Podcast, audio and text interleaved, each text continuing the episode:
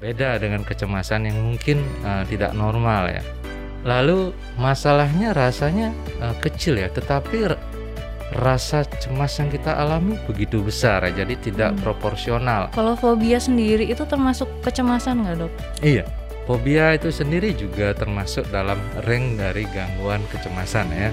Ketika kecemasan ini sudah makin berat, bisa juga nanti ditandai oleh adanya kesulitan untuk memulai tidur dan mengganggu aktivitas-aktivitas yang kita mesti kita lakukan. Untuk melakukan hal ini ya kita ada uh, latihannya bisa dengan alat ya yang namanya alat neurobiofeedback ya. Kebetulan hmm. uh, di klinik SMC itu ada oh, ya. Ada ya. kita sering sebut yang namanya brain gym ya. Brain gym. Latihan gelombang otak ya. Halo sahabat SMC semua, selamat datang di Ngobrol Sehat Klinik SMC. Acara ini live dari studio Diskoria 88. Bertemu lagi dengan saya Laksmi dan saya nggak sendirian loh kali ini. Uh, saya ditemani oleh Dr. Yudi dari Klinik SMC. Hai Laksmi. Halo dokter. Nah, saya mau cerita sedikit nih tentang Klinik Sudirman Medical Center atau Klinik SMC. Jadi klinik ini adalah klinik kesehatan modern lengkap, fleksibel dan komunikatif. Dokternya juga beraneka ragam loh. Ada ada dari dokter gigi, dokter anak, dokter saraf, dokter umum, opjin, spesialis jiwa, kulit, penyakit dalam dan dokter mata. Alamat klinik SMC ada di Jalan PB Sudirman nomor 1A dan Pasar Barat. Nah, dokter kita sebelum memulai bisa nih dok perkenalan diri sedikit. Iya, Halo sahabat SMC di mana pun berada ya, saya mm -hmm. uh, Dokter Igede Yudi Kurniawan ya, saya uh, psikiater ya, dokter ahli kedokteran jiwa ya. Mm -hmm. Saya berpraktek di klinik SMC pada hari Selasa, Kamis dan Sabtu ya, sore hari. Lalu hari lainnya dengan uh, by appointment khusus atau dengan video call ya. Mm.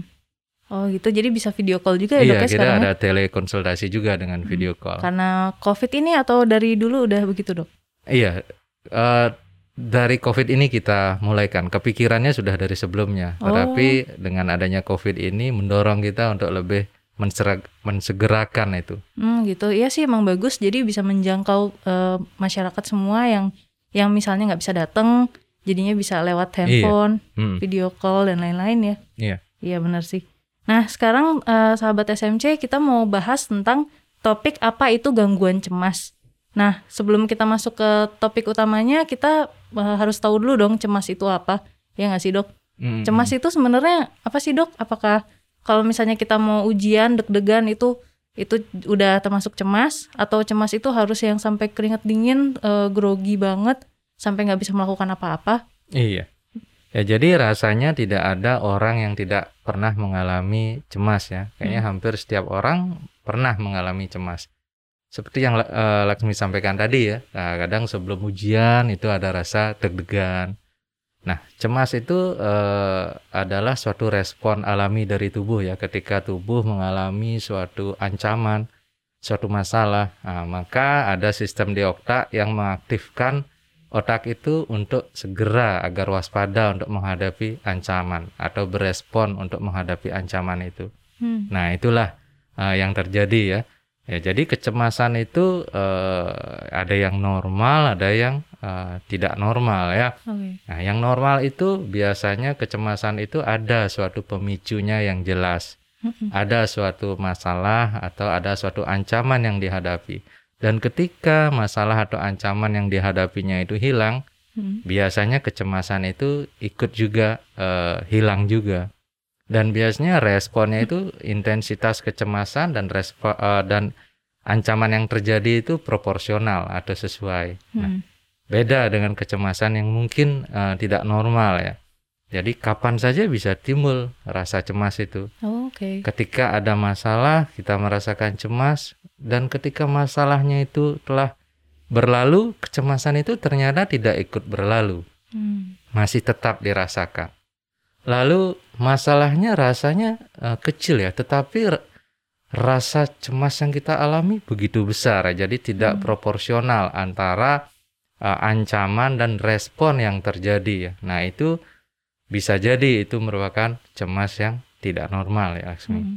Kalau fobia sendiri itu termasuk kecemasan nggak dok? Iya, fobia itu sendiri juga termasuk dalam ring dari gangguan kecemasan ya. Hmm. Nah, kalau kita bicara tentang gangguan kecemasan, ya jadi uh, kita mesti lihat dulu kecemasan itu gejalanya apa aja kan gitu ya.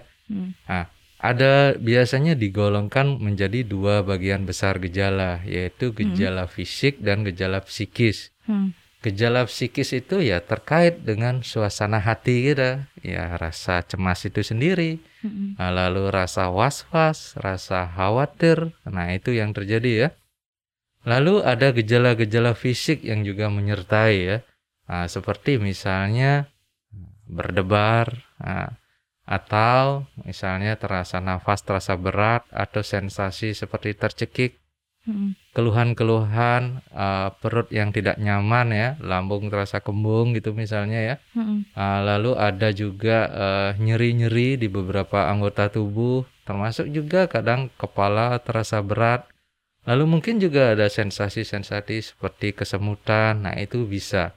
Ditambah lagi dengan adanya kegelisahan. Jadi nggak bisa diam tuh biasanya kalau kita cemas selain eh, mondar-mandir, eh, bisa juga gerak-gerak nggak jelas gitu ya. Hmm. Nah, itu juga menyertai gejala kecemasan. Bahkan ketika kecemasan ini sudah makin berat, bisa juga nanti ditandai oleh adanya kesulitan untuk memulai tidur dan mengganggu aktivitas-aktivitas yang kita mesti kita lakukan.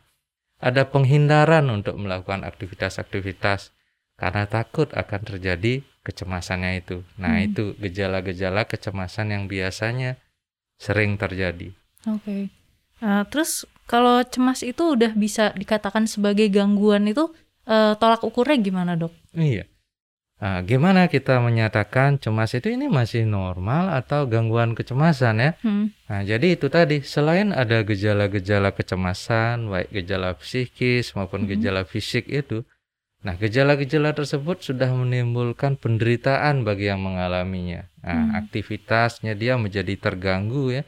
Nah, kalau sekolah ya jadi konsentrasi belajar terganggu, bekerja konsentrasi bekerja jadi terganggu, jadi sering melakukan kesalahan-kesalahan. Hmm. bahkan sampai terganggu dalam hubungan interaksi dengan orang lain ya. Jadi misalnya takut keluar rumah mesti di rumah sendiri.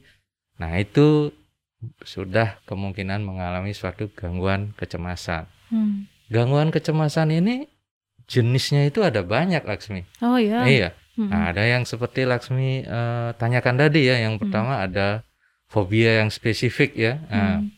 jadi ada ketakutan yang jelas terhadap sesuatu ya Hmm. Nah, rasa takut objeknya jelas. Nah, itu fobia yang spesifik ya. Hmm. Misalnya rasa takut ketinggian. Nah, itu ya jelas ya. Hmm. Nah, ada juga yang namanya fobia sosial ya. Hmm. Nah, ketakutan atau kecemasan untuk melakukan interaksi dengan orang lain. Jadi yang dia takutkan adalah biasanya eh, cemas untuk menjadi pusat perhatian dari orang lain. Nah, di ketika eh, diperhatikan orang, nah itu dia merasa sangat terintimidasi. Hmm. Nah, itu ciri khas dari orang yang mengalami fobia sosial. Lalu ada juga yang namanya agorafobia ya. Hmm. Namanya cantik ya, Iya. agorafobia ya. Yaitu biasanya kecemasan eh, terhadap suatu tempat misalnya tempat yang sempit. Kalau terjadi apa-apa siapa yang bisa menolong nanti ya? Takut Hmm. di lorong, di lift atau kamar mandi yang sempit. Atau malah suatu tempat yang sangat lapang ya. Nah, itu biasanya agorafobia. Hmm. Agorafobia ini bisa disertai dengan ganggu, eh, serangan panik atau tanpa serangan panik ya. Nah, Hmm. itu eh, beberapa Hmm. gangguan kecemasan. Nah, lalu berikutnya ada lagi Laksmi yang sering kita sebut namanya gangguan cemas menyeluruh. Hmm. Ya. Ya. Jadi hampir sepanjang hari merasa tidak nyaman, merasa uh, cemas, nggak jelas tuh apa yang dicemasin. Nah, jadi nggak pernah rasanya hari itu terasa tenang. Nah, ini kalau terjadi dia beberapa bulan, ada yang bilang hingga enam bulan ya. Hmm. Nah, ini sering kita sebut namanya dengan gangguan cemas menyeluruh. Hmm. Dan ketika ini memberat, nanti juga disertai adanya penghindaran-penghindaran. Akhirnya eh, nyamannya berada di rumah. Kalau keluar nanti takut terjadi ini. Hmm. Kalau ke sana takut terjadi ini. Nah itu ya. Lalu berikutnya yang sering juga terjadi adalah gangguan panik Laksmi. Oh. Nah, Laksmi pernah nggak merasa panik ya? Gimana tuh rasanya? Wah, panik eh, cukup sering sih dok kalau Hmm. misalnya kayak mm, mau meeting misalnya sama sama orang yang penting misalnya ya untuk kehidupan kita kayak kayak bos misalnya atau eh, tugas akhir deh sidang tugas akhir Hmm, itu iya. kalau panik tuh deg-degan keringat Nah. dingin Nah, itu Iya. dia Eh, ketika orang mengalami beberapa kali episode serangan panik dalam sebulan ya, ada yang bilang Mhm. empat kali dalam sebulan. Mm-mm. Nah, ini sudah mungkin dia mengalami suatu gangguan panik ya. Serangan panik itu sendiri biasanya mulai dari kecemasan yang rendah lalu makin meningkat makin meningkat hingga akhirnya betul-betul luar biasa dirasakan. Bisa saja dirasakan hingga tersesak, sorry, hingga apa namanya sesak, sulit menarik nafas, Mm, hingga seakan-akan seperti mau pingsan, mau mati. mm. Nah itu ya seperti tidak ditertahankan. Nah biasanya orang yang sering mengalami serangan panik ini sering melakukan kunjungan ke UGD ya, karena Oh, sering terjadi serangan panik itu nyeri dada, mm. sesak. Nah dikiranya mungkin serangan jantung, Jantung. tetapi setelah diperiksa normal ya. Nah mungkin dia mengalami suatu serangan panik dan ini apabila terjadi empat kali dalam sebulan dan telah mengganggu aktivitas atau fungsinya sehari-hari, nah bisa jadi mengalami suatu gangguan panik. Mm. Nah, lalu berikutnya ada juga nih gangguan-gangguan kecemasan yang juga terkait trauma, misalnya Mm-mm.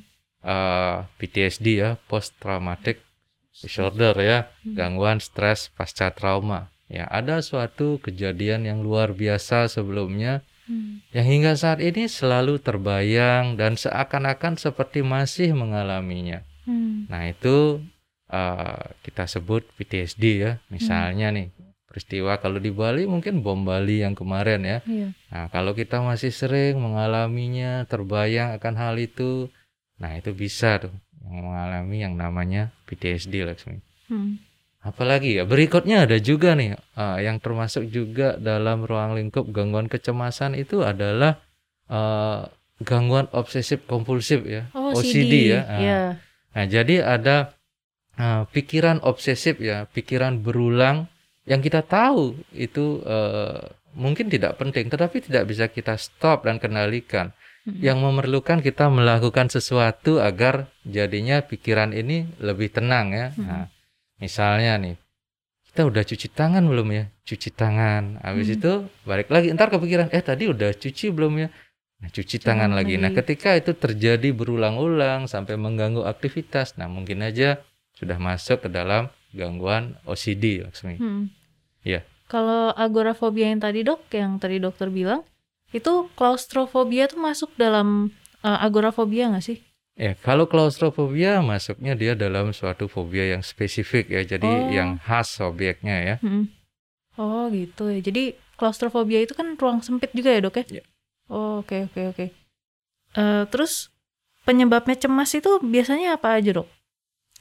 Kalau kita bicara tentang eh, penyebab ya, Hmm. eh, cemas sendiri eh, ya setiap orang itu memiliki eh, respon adaptasi ya terhadap Mhm. suatu masalah ya. Hmm. Nah, ketika respon adaptasi ini eh, terganggu atau terjadi kegagalan, eh, mungkin akibat kapasitas mental yang terlampaui karena stresor yang begitu besar atau stresor yang berkepanjangan, nah itu bisa saja ya timbul gejala-gejala kecemasan. Hmm. Kalau kita lihat dari faktor-faktor yang bisa menimbulkan kece- gangguan kecemasan, bisa kita lihat dari tiga faktor ya, faktor biologi, psikologi, dan sosial ya.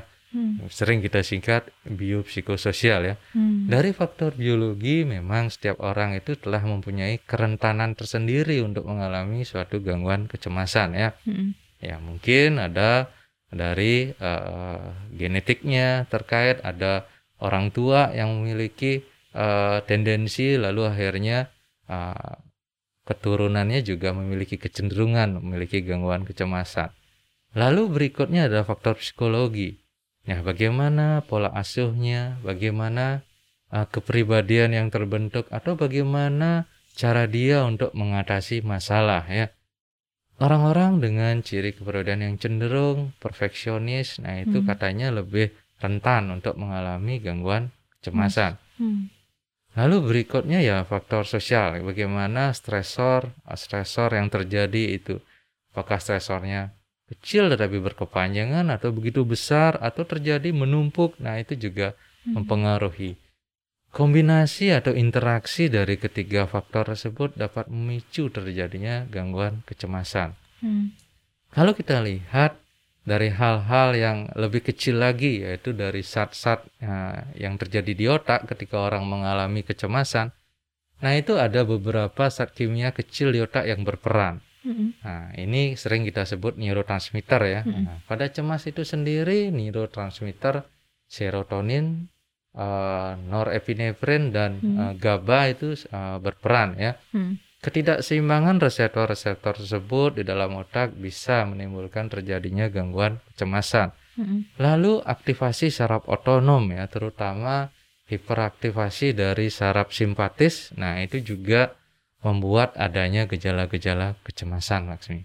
Itu tuh kalau kalau bahasa mudahnya tuh gimana sih dok? Itu kan tadi bahasa versi medisnya ya. Hmm, hmm. Kalau bahasa mudahnya tuh eh, analoginya seperti apa sih? Reseptor itu kan penerima berarti ya Iya, iya. hmm. tentang Iya, cairan di kimia otak. otak itu ada banyak ya neurotransmitter ya. Hmm. Nah, setiap neurotransmitter itu memiliki fungsinya masing-masing ya. Nah, Mm. ketika uh, cemas, biasanya neurotransmitter serotonin dan norepinefrin itu cenderung dia akan jadi rendah ya. Hmm. Nah, ini menimbulkan aktivasi saraf simpatis ya, saraf otonom terutama simpatis.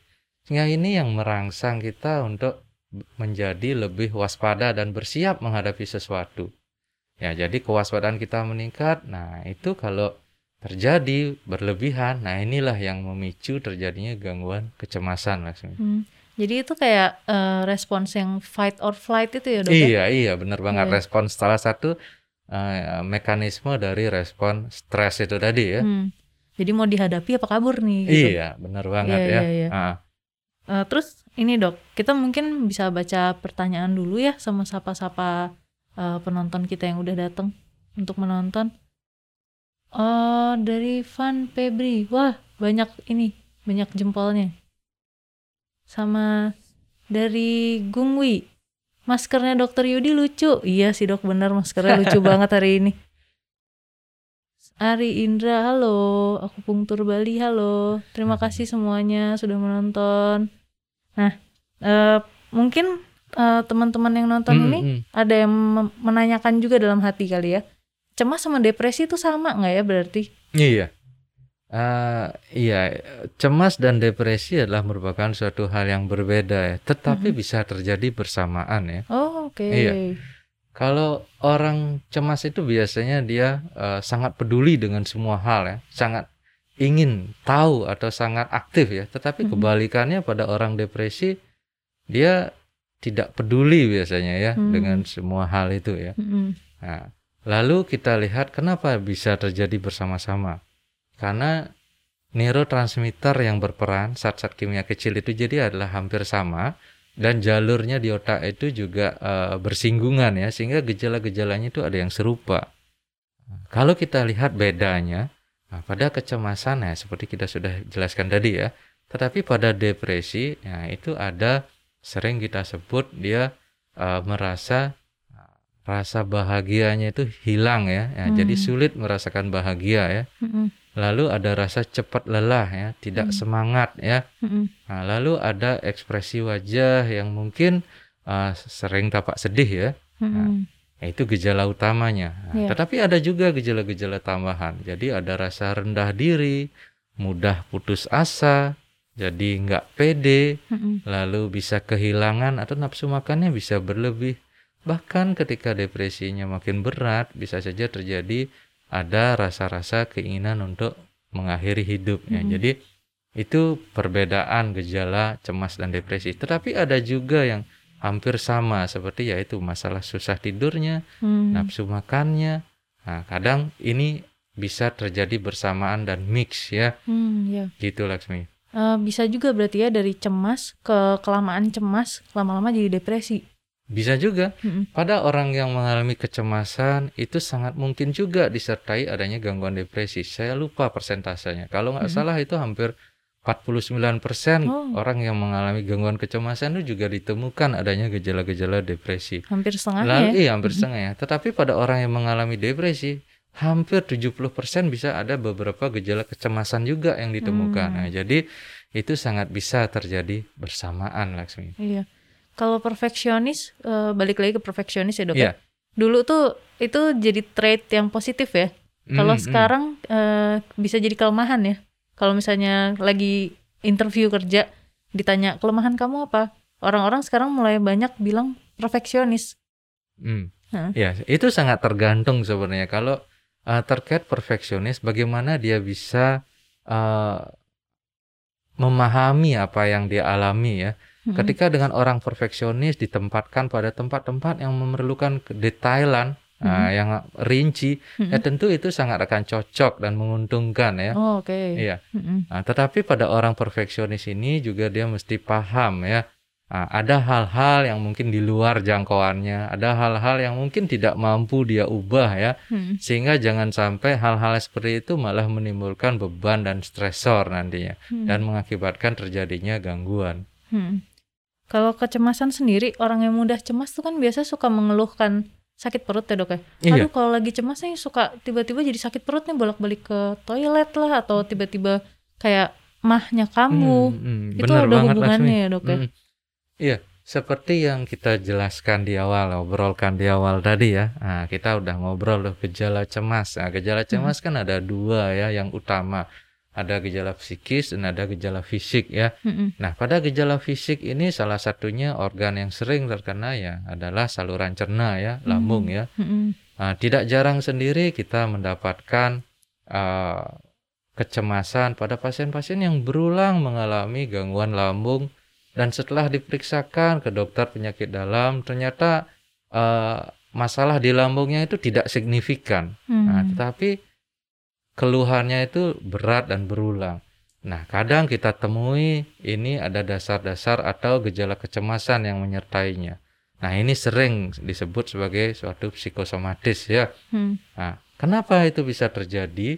Karena ada suatu hubungan antara saluran cerna dan lambung ya. Hmm. Nah, sorry, saluran cerna, cerna, dan otak ya. Kirain lambung dan apa gitu Iya, lambung Ya, dan otak. is- i- istilahnya uh, namanya ada uh, brain gut uh, system, uh, brain Oh. gut connection atau brain gut axis ya. Mm-mm. Jadi ketika misalnya kita mengalami suatu stres yang berkepanjangan, tentu tubuh melakukan uh, adaptasi ya, mela- melakukan respon ya. Hmm. Respon yang keluar itu adalah dengan keluarnya hormon stres ya, hormon kortisol.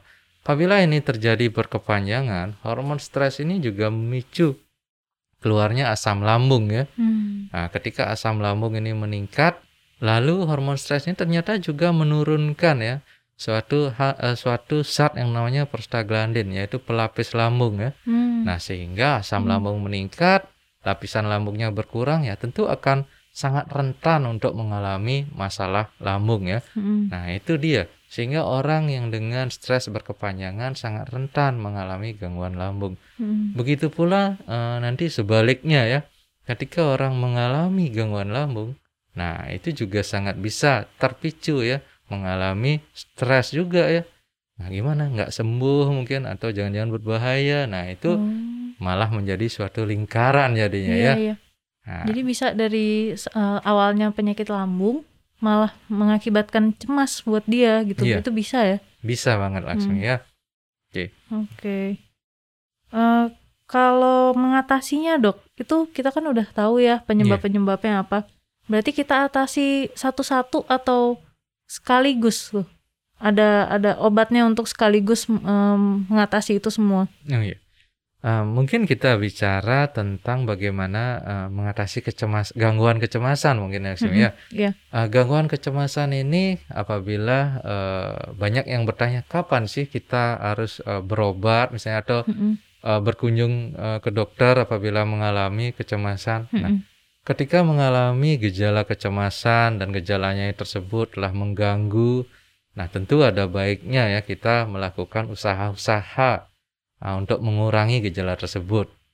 Yang pertama ya ada hal-hal yang bisa kita lakukan di rumah, misalnya usaha mandiri. Mm-mm. Lalu ketika itu gagal, nah kita bisa berkunjung ke eh, bisa ke dokter, bisa ke psikiater ah, untuk memeriksakan diri.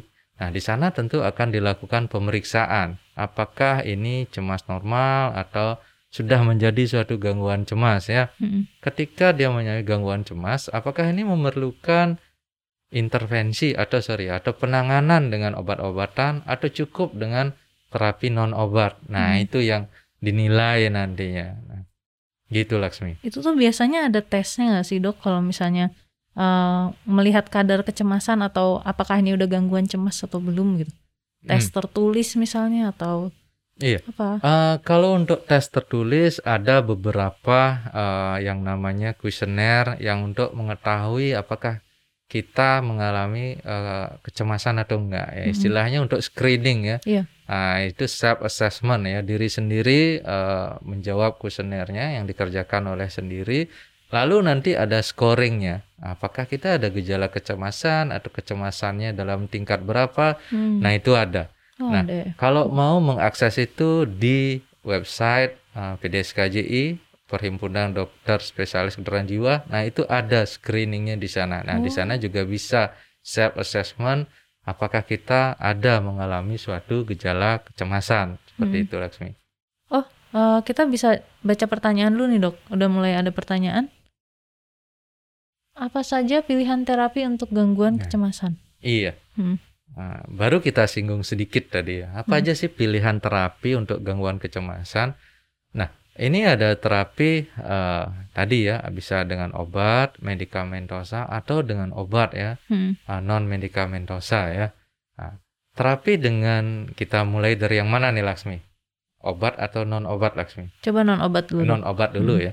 Ya kalau non obat ini ini ada beberapa pilihannya ya. Mm-mm. Nah, yang pertama karena ini suatu cemas, kita tentu merasakan suatu ketegangan yang berlebihan ya, Ya. respon tegang. Nah, kita berlatih untuk melakukan relaksasi, mengurangi ketegangannya. Mm-mm. Nah, jadi kita bisa melakukan beberapa latihan relaksasi. Latihan relaksasi ada beberapa jenis ya, ada banyak juga ya. Nah, hal yang sederhana yang bisa dilakukan di rumah ya tentu latihan relaksasi dengan teknik pernapasan ya Hmm. bagaimana kita mengatur posisi duduk yang nyaman lalu melakukan uh, mengatur nafas kita sehingga jadinya kita menjadi makin rileks. Hmm. Lalu ada juga nih yang namanya latihan relaksasi dengan teknik progresif masker relaksasi. Oh, Ya, oke. jadi uh, berfokus hanya pada otot-otot lalu bagaimana otot-otot tersebut ditegangkan dan otot-otot tersebut lalu dilemaskan atau Hmm. dirilekskan. Mm-mm. Nah, itu dirasakan bedanya ketika tegang dan ketika rileks. Oh, Gitu. oke. Ya, itu namanya teknik progresif masker relaksasi ya. Mm-mm. Nah, itu kalau lihat dari teknik awalnya mulai ada 16 kelompok otot, tetapi bisa disederhanakan menjadi empat atau sekalian aja. Satu, sekalian di seluruh tubuh itu juga bisa ya. Mm-mm. Nah, jadi seperti kayaknya kita kalau baru bangun itu apa ya namanya? Nah, juga- Meregangkan ah otot. kayak Ha-ha. meregangkan otot gitu. Iya, itu Iya. ditahan, dikuatkan, diregangkan selama kurang lebih 6 sampai 8 detik, Mm-mm. lalu eh dilemaskan kurang lebih 40 detik. Nah, itu ketika lemas dirasa- dirasakan bedanya ketika eh, badan tegang diregangkan tadi sama ketika waktu dilemaskan. Nah, Hmm. itu bisa berulang dilakukan ya sampai eh, dua empat kali mungkin. Nah, itu cukup ya. Nah, itu latihan relaksasi. Tetapi ada juga kita eh, melakukan relaksasi yang lebih terukur, Laksmi. Mm-mm. Nah, terukur artinya yang bisa dinilai. Nah, kita eh, kalau kita mengalami suatu kecemasan, nah, biasanya gelombang otak itu biasanya gelombang otak tinggi yang dominan, gelombang Hmm. otak yang cepat yang dominan. Mm-mm. Nah, di ini yang kemudian kita nantinya coba untuk harmonisasi ya, Mm-mm. Nah, sehingga eh, kecemasannya berkurang. Mm. Kalau kita lihat gelombang otak itu, nah kita bicara gelombang otak aja sedikit ya, Iya, biar iya. eh, paham mungkin ya, biar Hmm. eh, sedikit tahu juga. Gelombang otak sendiri itu kalau garis besarnya kita golongkan jadi dua, gitu. Secara mudahnya gelombang yang cepat dan lambat ya. Mm-mm. Cepat itu diperlukan ketika kita melakukan kegiatan-kegiatan yang memerlukan konsentrasi ya. Nah, ketika lambat itu untuk santai, rileks dan tidur, ya. Tidur. Nah, ketika kita cemas itu gelombang otak cepatlah yang dominan ya. Mm-mm. Nah, sehingga kita tidak bisa untuk merasakan uh, rileks, tidak bisa untuk merasakan uh, nyaman. Nah, ini yang perlu diharmonisasi, dilatih agar gelombang otaknya menjadi lebih harmonis antara gelombang otak yang cepat dan gelombang otak yang lambat. Mm. Untuk melakukan hal ini ya kita ada uh, latihannya bisa dengan uh, alat ya yang namanya alat neurobiofeedback ya. Kebetulan uh, di klinik SMC itu ada Hmm. Oh, ya. ada Nah, ya. kita sering sebut yang namanya brain gym ya, Brain gym. latihan gelombang otak ya. Iya. Nah, alatnya eh, sederhana ya. Nah, jadi ada satu alat nanti di kepala ditempelkan eh, ada elektroda ya Mm-mm. yang disambungkan ke alat tersebut. Nah, nanti kita akan berlatih di sana. Nah, latihan kita itu langsung ada responnya. Responnya itu di monitor di depan kita. Mm-mm. Kalau kita tercapai target gelombang otak yang kita harapkan, nah tentu akan ada respon yang sesuai nanti di eh, layar monitor di depan kita. Oh, Nah, oke. dan ini pula kita bisa eh, ada skornya, Nah, sehingga latihan yang kita lakukan itu jadi lebih terukur. Hmm. Perkembangannya pun bisa kita nilai nantinya. Ya, Hmm. ketika berlatih sekarang kita mencapai segini. Nah, di pertemuan berikutnya, di latihan berikutnya kita mencapai berapa. Hmm. Ini yang bisa kita lakukan yang lebih terukur seperti yang menjawab pertanyaan Laksmi tadi juga ya. Iya. Nah, terapi neurofeedback ini eh, bisa untuk gangguan kecemasan ya. Mm-mm. Selain gangguan kecemasan berarti buat apa juga tuh dok? Eh, Iya. Buat apa lagi?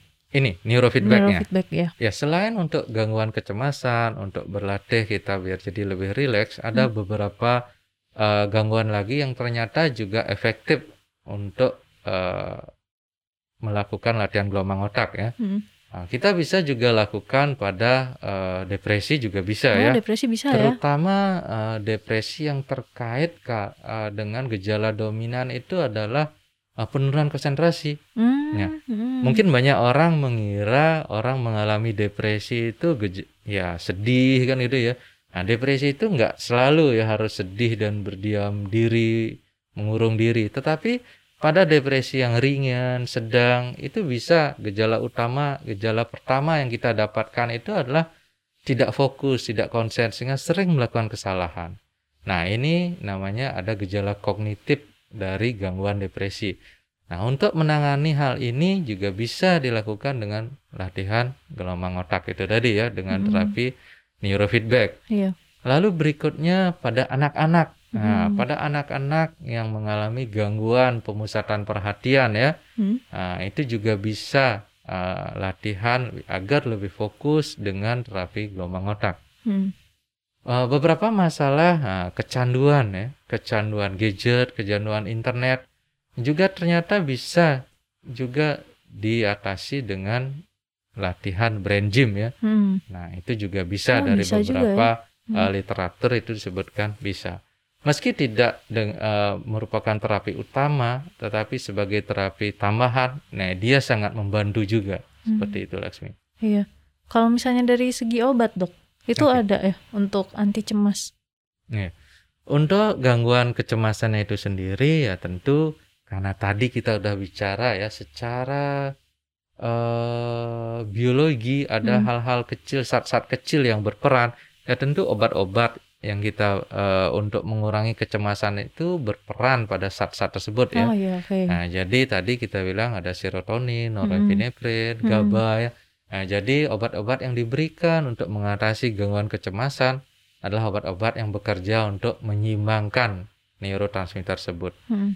Nah, jadi ada obat uh, istilahnya ya uh, obat yang bekerja di serotonin misalnya yang Mm-mm. sering kita sebut antidepresan. Hmm. Lalu beberapa obat uh, anti cemas seperti benzodiazepin, nah itu juga bisa untuk mengurangi kecemasan. Nah, pemberian biasanya kombinasi ya, karena untuk mengatasi kecemasan awal sering diberikan obat golongan benzodiazepin. Tetapi obat-obat golongan benzodiazepin ini ternyata dalam penggunaan jangka panjang memiliki efek yang kurang baik ya. Nah, dia bisa ada efek toleransi ya, makin Hmm. lama dosisnya makin, Makin naik meningkat ya. atau dia bisa ada efek uh, penurunan fungsi kognitif ya. Oh gitu. Iya, itu juga bisa kalau penggunaan jangka panjang ya. Mm-mm. Sehingga mestinya ditemani dengan obat-obatan yang bekerja di serotonin dan norepinefrin itu tadi ya. Mm. Nah, sering ini kita sebut antidepresan ya. Mm-mm. Nah, tetapi fungsinya adalah bekerja di serotonin dan norepinefrin. Mm-mm. Jadi obat-obat antidepresan juga kadang diberikan pada orang yang mengalami gangguan kecemasan. Ya, ini lebih aman untuk penggunaan jangka panjang karena tidak menimbulkan efek-efek toleransi tersebut, Laksmi. Iya. Eh, kalau misalnya balik lagi ke yang non obat, journaling juga bisa ya dok ya? Oh iya, itu lagi satu ya. Mm-mm. Eh, itu sebagai usaha eh, mandiri yang bisa Mm-mm. dilakukan di rumah ya. Ada Iya. salah satunya dengan melakukan journaling ya. Mm-mm. Nah, bagaimana mencoba untuk menuliskan eh, perasaan atau kecemasan yang dirasakan ya. Ya, Lalu diberikan skor itu lebih baik lah. Misalnya eh, ha- kali ini nih saya merasa cemas ya. Kita berikan cemas ini seberapa berat ya. Mm-mm. Dikasih skor lah nilainya 0 sampai 100 ya. Lalu apa sih situasi apa yang sekarang kita hadapi ini sih? Sehingga kok ada cemas yang itu bisa dideskripsikan situasinya. Mm. Lalu usaha-usaha apa yang kita lakukan untuk mengurangi kecemasannya? Nah, Mm-mm. itu juga bisa dituliskan. Nah, lalu hasilnya bagaimana? Mm-mm. Apakah kecemasannya memberat? Apakah kecemasannya berkurang atau tetap aja? Nah, itu juga bisa dituliskan. Dengan membuat jurnal yang terkonsep seperti eh, tersebut, Mm. itu sangat bisa membantu untuk mengenal pencetus dari kecemasan, lalu untuk mengenal usaha-usaha yang efektif untuk mengurangi kecemasan, sekaligus apabila juga kita kontrol ke psikiater, nah itu juga sebagai sarana monitoring dari psikiaternya sehingga benar-benar tahu perkembangannya selama di rumah. Mm-mm. Nah itu juga bisa lah nih dengan journaling. Oh iya, itu mirip sama CBT ya dok ya berarti?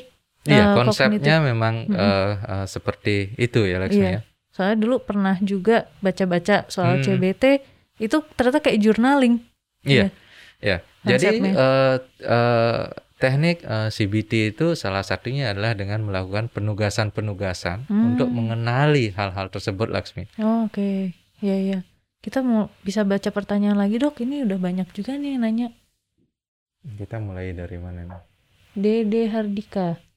Adakah saran untuk mengurangi kecemasan adanya trauma pasca kecelakaan? Oh PTSD ya Iya. dok ya?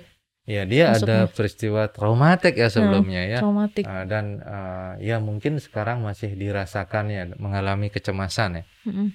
Nah ini yang perlu eh, dilakukan adalah yaitu tadi kita sudah bahas ya kita mesti mencoba usaha-usaha mandiri ya Mm-mm. bagaimana mencoba melakukan latihan relaksasi, lalu bagaimana melakukan kegiatan-kegiatan yang uh, positif seperti olahraga, kegiatan-kegiatan yang kontak dengan alam. Nah, itu terbukti bisa mengurangi kecemasan dan menstabilkan mood ya.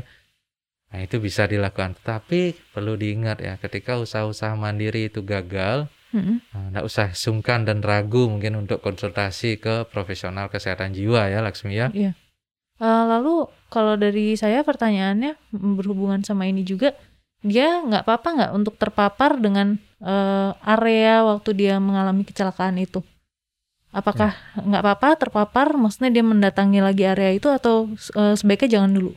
Ketika kita menghadapi hal seperti itu, nah itu sangat tergantung dari kesiapan Laksmi. Hmm, oke. Kalau siap, ya it's okay. Tetapi kalau enggak, nah ini mungkin kita akan coba dulu. Apakah mulai dari paparan yang sedikit demi sedikit. Hmm. Maksudnya itu paparan itu eh, kita berikan eh, eh, misalnya areanya itu mungkin mulai dari gambarnya dulu. Nah, Hmm. gimana perasaannya setelah melihat gambar di area itu? Atau suara itu juga bisa. Nah, sehingga semakin lama semakin lama semakin terbiasa hingga akhirnya siap untuk menghadapi eh, area yang sebenarnya. Nah, Oh. itu juga bisa ya. Itu Iya. namanya dengan teknik desensitisasi ya kita coba ya Mm-mm. dihadapkan dengan paparan yang sedikit demi sedikit Laksmi. Mm-mm. Berarti jangan langsung ya? Ya kalau nggak siap hadapi jangan gitu. dipaksakan langsung. Mm-mm. Tetapi kalau siap ya boleh aja, Boleh aja ya. nggak apa-apa. Jadi tergantung bagaimana kita menilai kesiapan diri kita. Oke. Lalu eh, Jeff King 70, thanks dokter. Thanks dokter Pratiwi Ageng. Apakah dengan memakan sesuatu seperti buah atau sayur atau menghirup aromaterapi bisa membantu mengurangi kecemasan? Iya, ini juga eh, sangat individual ya kalau Mm-mm. terkait aromaterapi ya. Mm-mm. Ya, ketika aromaterapi tersebut eh, dirasakan bisa membuat rileks, why not itu untuk dicoba ya. Mm-mm. Nah, silakan itu dicoba untuk mengurangi kecemasannya. Tetapi apabila itu malah mengganggu, ya mungkin itu nggak sesuai. Saya, Mm-mm. saya kira itu sangat bersifat individual. Iya, cocok-cocokan ya dok ya. Eh, aduh, mata saya tuh minusnya kayak nambah ya. saya saya baca. Iya, mandu boleh ya. boleh. Itu setiap kali saya merasa cemas, saya akan gemetar, gagap. Walaupun menurut saya situasi yang normal untuk cemas. Apakah respon tubuh yang gemetar dan gagap itu termasuk normal? Nah, Nah, ini kita tuh? lihat lagi ya. Hmm. Ya, jadi eh, ternyata Mbak siapa yang? Iya, Mbak I'm barely functioning. itu mengalami gejala kecemasan ya, karena Mm. kita lihat ada gemetar, ada gagap, Mm-mm. ya itu adalah gejala fisik dari kecemasan. Nah, apakah itu normal? Nah, Itu sekarang kita lihat konteksnya. Ketika itu terjadi berlebihan dan ketika paparan itu eh, sudah tidak ada tetapi masih merasakan keluhan itu ya mungkin itu tidak normal. Hmm. Tetapi ketika paparan itu ada, eh, keluhan itu ada dan intensitasnya sesuai, proporsional, nah mungkin itu masih normal. Mm-mm. Eh, sahabat SMC kalau masih mau ada pertanyaan lagi boleh loh dilayangkan ke sini lang- langsung lewat komentarnya. Nanti sama-sama kita jawab ya dok ya. Iya, Lexi. Mm-mm. Mm. Eh, terus kalau ini dok, kalau misalnya belum ada pertanyaan lagi, saya pengen nanya, ada pesan nggak dok untuk eh, sahabat SMC eh, seputar eh, ini eh, rasa kecemasan itu sama gangguan kecemasan? Iya. Kecemasan itu ya saya baru baca tadi sebenarnya oh ya. iya, Eh, tadi pagi saya baca ya di halaman eh, Instagram eh, PDSKJI ya. Mm-mm. Ternyata kecemasan itu eh, di- bisa diident- diidentikan dengan eh, hujan ya. oh hujan. Iya. Mm-mm. Nah, ketika hujan itu eh, turun, nah hujan itu bisa ya memberikan kehidupan ya. Nah, Mm-mm. Pohon-pohon jadi yang layu jadi segar, benih-benih jadi tumbuh, eh, pohon jadi tambah besar dan berbuah seperti Mm. itu ya. Begitu pula kecemasan. Kecemasan yang kita hadapi itu memacu kita untuk menjadi pribadi yang lebih baik ya. Mm-mm. Nah, misalnya mau ujian kita merasa cemas ya kita belajar Mm-mm. Nah, lalu menghadapi interview kita cemas, kita mempersiapkan diri dengan baik. Nah, itu kecemasan yang positif yang bisa membuat kita menjadi pribadi yang lebih baik.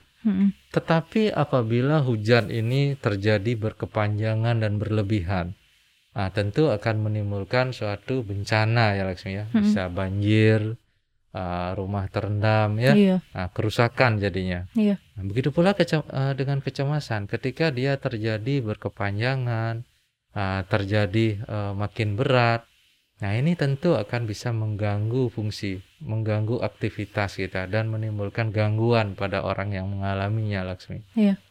Kalau misalnya saya tadi ada eh, pertanyaan lagi sih dalam kepala saya ya. Iya, iya. Kalau misalnya ada eh, sahabat SMC nih mengalami panic attack, Iya. itu yang harus dilakukan saat lagi panic attack itu apa dok?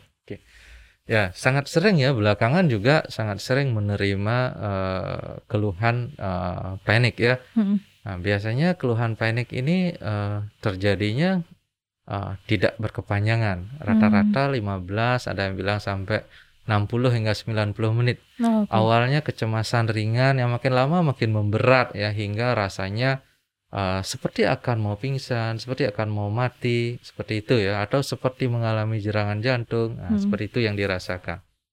Ketika sahabat SMC mengalami hal yang seperti ini, Mm-mm. sangat penting untuk eh, mengatakan atau menanamkan dalam pikiran bahwa hal yang saya alami ini adalah hal yang tidak berbahaya. Itu dulu Hmm. pertama. Mm-mm. Tidak akan menimbulkan kematian kan ya. Mm-mm. Nah, itu yang perlu ditanamkan dalam eh, pikiran. Mm-mm. Lalu berikutnya cobalah juga untuk menanamkan bahwa eh, ini terjadi sementara. Mm-mm. Anggaplah eh, serangan panik itu datang dia seperti tamu yang berkunjung ya. Iya. Nah, dia berkunjung, datang ngobrol sebentar lalu pulang ya. Mm-mm. Nah, begitu pula dengan serangan panik. Nah, dia akan datang, lalu terjadi dan akhirnya hilang dengan sendirinya. Mm. Nah, itu yang ditanamkan. Nah, dan lagi satu yang perlu ditanamkan apabila serangan panik ini terjadi ya kita ter- itu serangan terjadi di tempat yang aman. Mm. Ya, pasti ada orang yang membantu dan menolong kita. Iya. Harapannya dengan menanamkan tiga hal itu pada diri kita, kita bisa lebih rileks, kita lebih bisa untuk menghadapi atau mengelola serangan paniknya Laksmi. Hmm. Kalau ini kita masih ada waktu nih dok, sekitar Ya. 10 menit.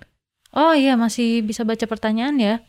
Dok, apakah ada kaitannya antara stres dengan kecemasan? Oh kayak yang Iya. tadi udah dibahas ya kayak sebenarnya yang, ya. ah, yang seperti kita jelaskan pertama ya, Mm-mm. Nah, stres itu eh, adalah suatu eh, situasi yang membuat kita menjadi tertekan ya. Apabila itu tidak terkelola dengan baik ya, tentu itu menjadi yang namanya distress ya. Mm-mm. Distress ini ya dapat menimbulkan salah satunya bisa menimbulkan kecemasan ya. Mm-mm. Bila daya adaptasi kita yang gagal untuk mengelola stres itu ya. Mm-mm. Seperti itu ya. Iya.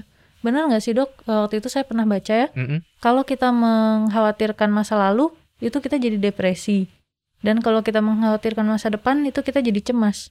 Iya, sangat eh, benar itu Laksmi ya. Hmm. Nah, kadang eh, kita eh, cemas itu kadang didasari juga oleh suatu pikiran overthinking ya. Oh, overthinking. Iya benar. ya, Iya. pikiran berulang tentang apa yang belum terjadi. Mm-mm. Tidak hanya tentang apa yang belum terjadi. Kadang kita eh, pikiran kita aktif untuk memikirkan semuanya. Mm-mm. Dan jeleknya, ya jeleknya ya, pikiran itu kok yang kita pikirkan yang negatif-negatifnya, yang kemungkinan buruknya yang terjadi, sehingga itu yang membuat adanya rasa kecemasan. Hmm. Nah, overthinking yang tidak bisa terkelola dengan baik inilah yang biasanya akan memicu juga terjadinya gangguan kecemasan. Laksmi. Oh gitu. Nah, mumpung masih ada 9 menit nih saya pengen pengen curhat juga nih dok jadi ya dikit aja sih. Eh, silakan Laksmi. Eh, saya tuh juga ada gangguan panic attack ya. Nah, tapi panic attack saya tuh jadinya kejang. Itu wajar nggak sih dok? Maksudnya apakah ada kemungkinan panic attack tuh jadinya kejang gitu? Iya. Jadi akan eh, bisa saja Laksmi ya, sangat eh, banyak artinya eh, manifestasinya. Oh, oke. Iya. Eh, paling sering ya seperti saya bilang kita jelasin tadi ya. Mm-mm. Yang paling sering itu nyeri dada ya kayak Hmm. serangan jantung Iya. ya. Lalu seperti serangan eh, apa ya namanya eh, asma, sesak, rasanya berat, susah bernafas.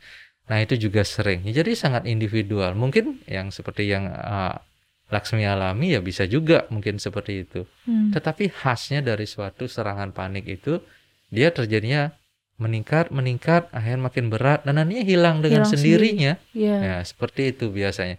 Dan setelah diperiksakan, biasanya hasilnya masih dalam ring yang normal ya, Laksmi Iya, ya. iya betul. Nah, khasnya seperti itu biasanya kalau Hmm. dia serangan panik, Laksmi. Oh gitu. Jadi itu bisa masuk ke psikosomatis nggak dok? Ya, sangat bisa, Laksmi. Bisa ya? Ya, beberapa gangguan psikosomatis itu tentu didasari sering didasari oleh gangguan kecemasan, Laksmi. Mm-mm. Jadi itu. kejang itu mungkin bisa dimasukkan ke dalam eh, psikosomatis itu ya? sangat mungkin, Laksmi ya. Iya. Oh, oke. Udah ya, mungkin udah nggak ada yang tanya lagi. Hmm. Mungkin ada kesan-pesan terakhir dok? Oh iya. Hmm. Iya, gangguan kecemasan ini sangat sering dan sangat banyak yang mungkin terjadi. Setiap orang pernah mengalami cemas. Tetapi sadarilah ketika cemas itu menjadi abnormal atau tidak normal. Mm. Sadarilah ketika kecemasan yang tidak normal itu makin berat dan akhirnya mengganggu sendi-sendi kehidupan. Ah, memperburuk fungsi kita. Nah, jangan tunda untuk menjadi lebih berat ya. Iya. Nah, saya kira eh, segera untuk eh, memeriksakan diri, segera untuk eh, konsultasi, baik dengan eh, tatap muka langsung atau sekarang mungkin dengan eh, telekonsultasi, Iya. itu sepertinya akan paling tidak bisa memberikan eh, bantuan atau pertolongan. Iya. Eh, lalu eh, sahabat SMC jangan ragu untuk mencari pertolongan karena mencari pertolongan itu bukan berarti kamu lemah ya, tapi justru memperlihatkan kalau kamu kuat dan siap untuk melanjutkan hidup, tapi butuh bantuan saat ini. Jadi nggak apa-apa banget minta pertolongannya dok ya. Benar lah. Sing. Iya. Eh, sahabat SMC sekalian, terima kasih banget nih udah nonton dari awal sampai akhir dan memberikan banyak pertanyaan. Mohon maaf jika misalnya jawabannya belum memuaskan, mungkin bisa Nah, nanya-nanya lebih lanjut lagi ya ke klinik eh, Des SMC ya. Iya. Instagramnya klinik SMC. Eh, makasih banget nih dokter udah datang dan menemani saya hari ini di sini Sama-sama Laksmi. dengan Sel- topiknya yang menarik banget. Semoga Laksmi sehat selalu ya dan sahabat SMC di mana pun berada semua dalam keadaan sehat ya. Iya, semoga kita semua sehat dan eh, semuanya berbahagia. Terima kasih sahabat SMC. Dadah.